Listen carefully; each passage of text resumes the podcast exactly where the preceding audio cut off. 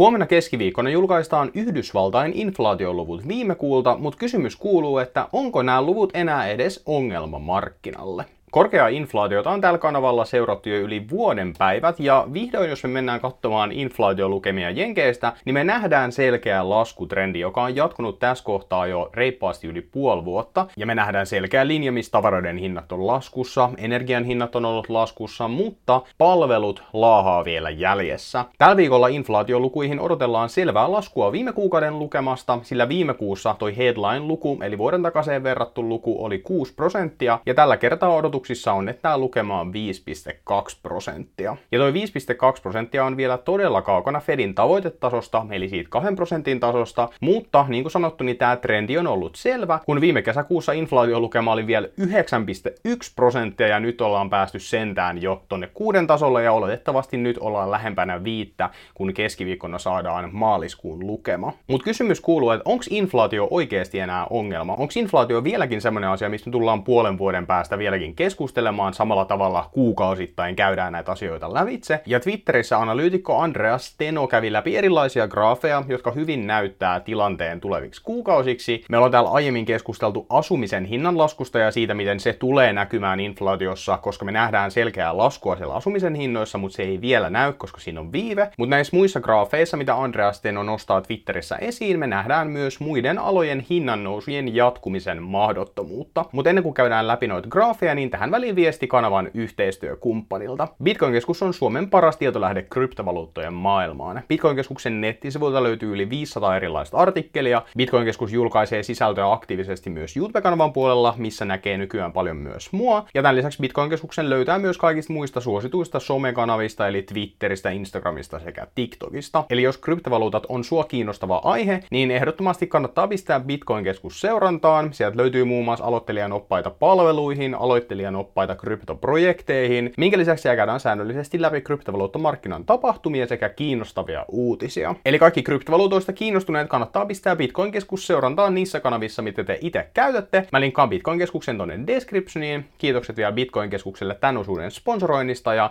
nyt hypätään noiden graafien pariin. Ensimmäinen graafi liittyy ruoan hintoihin, jotka on vieläkin pysynyt korkeissa lukemissa näissä inflaatiojutuissa. Ja tässä ensimmäisessä graafissa me nähdään lannoitteiden ja ruoan hintojen iso ero. Eli me nähdään tässä selkeästi, että lannoitteiden hinnat on jo romahtaneet tuolta vuoden 2022 huipuista, ja oletettavasti ruoka seuraa perässä, mutta tulee sitten tietenkin hieman jäljessä. Ja näissä kaikissa graafeissa toistuu samantyyppinen trendi, eli siis vielä sitä asiaa ei ole tapahtunut, mutta oletettavasti tulevina kuukausina me tullaan näkemään sitä hinnanlaskua myös siellä, mikä vaikuttaa isommin sinne inflaatioon. Koska joo, lannoitteet vaikuttaa myös inflaatiolukemaan, mutta ehdottomasti todella paljon vähemmän kuin itse ruoan hinnat. Toinen graafi pureutuu sitten taas energian hintoihin, ja nämä energian hinnat koki viime keväänä todella rajun pompun ylöspäin. Tämä oli tietenkin siinä Venäjän aloittaessa hyökkäyksen Ukrainaan, ja siinä ympärillä nähtiin tosi rajua nousua ympäri maailmaa öljyn ja maakaasun ja tämmöisten muiden energiamuotojen hinnoissa. Ja nyt me ollaan sitten pääsemässä siihen kohtaan tätä vuotta, että siitä on aika lailla tasan vuosi, kun me nähtiin niitä rajuja hinnan nousuja ja korkeita hintoja siellä energioissa. Ja koska inflaatiota verrataan aina vuoden takaseen, niin tämän tietty sit odotetaan näkyvän tuossa headline-lukemassa. Eli jos vuoden takainen öljyn hinta on vaikka reippaasti yli 100 dollaria ja tällä hetkellä se on 80 dollaria, niin tietenkin se näkyy siellä inflaatiossa laskevana tekijänä. Ja tuolla öljyn hinnoissa nähtiin viime viikolla iso pomppu, joka johtui OPEC Plusan päätöksestä pienentää tuotantomääriä. Ja tämän päätöksen taustalla on varmasti tahto nostaa niitä hintoja, joka toisi heille sitten lisää tuloja. Mutta toisaalta tämä antaa myös viitteitä siitä, että nämä OPEC Plus maat näkee öljyn kysynnän olevan jatkossa jatkossa pienempää, koska jos ne ennustaisi, että öljyn kysynnässä tullaan näkemään nousua, niin heillä ei olisi varaa olla vastaamatta siihen kysyntään. Se käytännössä meinaisi sitä, että he kieltäytyvät ilmaisesta rahasta laskuttaakseen muita asiakkaita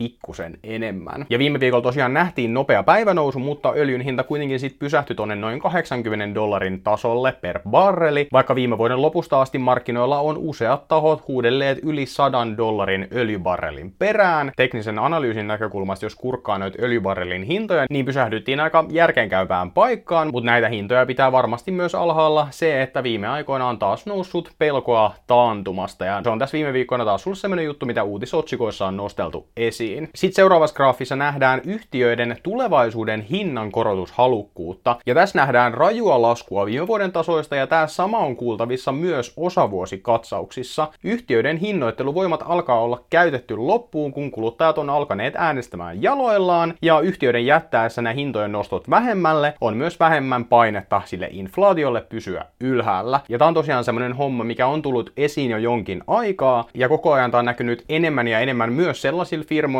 joilla sitä hinnoitteluvoimaa on normaalisti eniten. Ja viimeisessä graafissa nostetaan sitten esille palkat ja niiden mahdollinen nousukierre, joka ei vaikuta todennäköiseltä. Nimittäin avointen työpaikkojen määrä on kääntynyt nopeaan laskuun ja palkkojen nousuprosentti on kääntynyt laskuun samalla, ja Steno Research ei usko siihen, että palkat lähtis tästä nyt taas yhtäkkiä nousuun. Ja tätä samaa nähdään myös Yhdysvaltain heikkenevästä työmarkkinadatasta, kun työttömyysilmoituksia on tullut enemmän ja avointen työpaikkojen määrä on myös laskussa. Ja tietenkin varsinkin teknologia-alalla me ollaan nähty myös todella isoja irtisanomisia ja voi hyvin olla, että tämäkin lähtee tästä laajenemaan pikkuhiljaa myös muille aloille. Näiden graafien lisäksi, sit jos otetaan mukaan viime aikoina keskustelun aiheena ollut pankkien lainanantokriteerien kiristyminen, niin inflaation lasku tuntuu jo lähes varmalta hommalta. Ja tällä siis meinataan vaan sitä, että pankit ei ole yhtä iloisesti antamassa ihmisille ja yrityksille lainoja. Ja tämä tilanne on oletettavasti kiristynyt nyt viime aikojen pankkikriisistä johtuen, mutta tilanne on ilmeisesti mennyt tähän suuntaan jo jonkin aikaa, ja tämä pankkien lainakriteerien tiukentuminen on jo itsessään ns. deflatorinen asia. Sillä mitä vähemmän rahaa siellä systeemissä on käytettäväksi, niin sitä vähemmän tuo inflaatiokaan jatkaa nousuaan. Ja pankkien isona tehtävänä tietenkin on tuoda sitä likviditeettiä, eikä pelkästään yrityksille ja yksityishenkilöille, vaan myös toisille pankeille. Ja viime aikoina pankeista on myös valunut tosi paljon rahaa ulos velkakirjoihin, koska niistä saa tuottoa pankkeja paremmin, sekä viime aikojen pankkikriiseily soi varmasti isommat tahot pohtimaan omien rahojensa turvallisuutta. Entä jos käykin niin, että joku pankki kaatuu ja valtio ei lähdekään pelastamaan niitä kaikkia? Ja tämmöinen pankkien lainakriteerien kiristyminen on ehdottomasti Fedin mielestä hyvä asia, ja tämä on just semmoista, mitä sillä rahapolitiikan kiristämiselläkin halutaan, että siellä on vähemmän rahaa käytettäväksi siellä taloudessa. Ja tietenkin Fed haluaa tämän tilanteen sen takia, että se inflaatio saataisiin takas terveelle tasolle. Ja nyt on mahdollista, että tämä pankkikriisi on nopeuttanut tätä prosessia, ja mahdollisesti tämä tuo mahdollisuuden Fedin korkojen loppumiselle kokonaan ja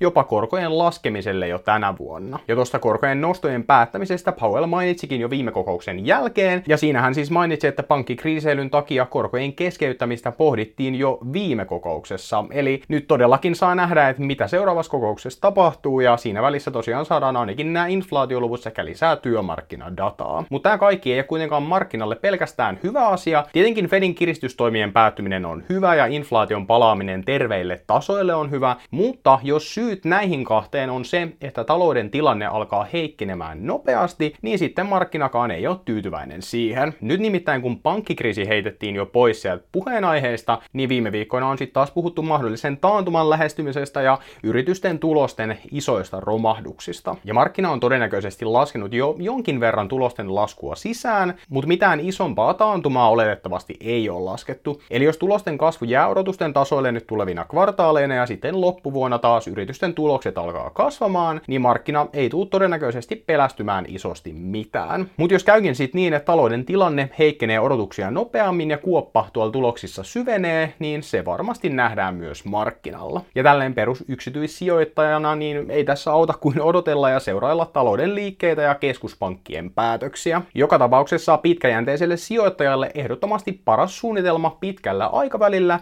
on jatkaa sitä säännöllistä sijoittamista, pysyä markkinoilla huonoinakin aikoina ja seurailla aktiivisesti omien sijoituskohteiden fundamentteja ja tilanteen kehitystä. Sellainen video tällä kertaa. Kurkkaa ihmeessä tosta Nordnetin uudesta sijoitusvakuutuksesta tai tosta videota Trading 212-palvelusta. Sieltä palvelusta saa muuten koodilla MSS ilmaisen osakkeen.